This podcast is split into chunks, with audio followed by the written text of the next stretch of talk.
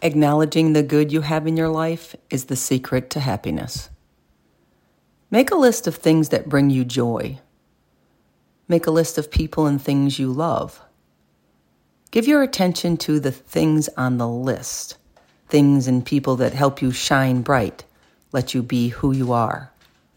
If you start feeling stressed, look at your list. When you have a bad day, look at your list.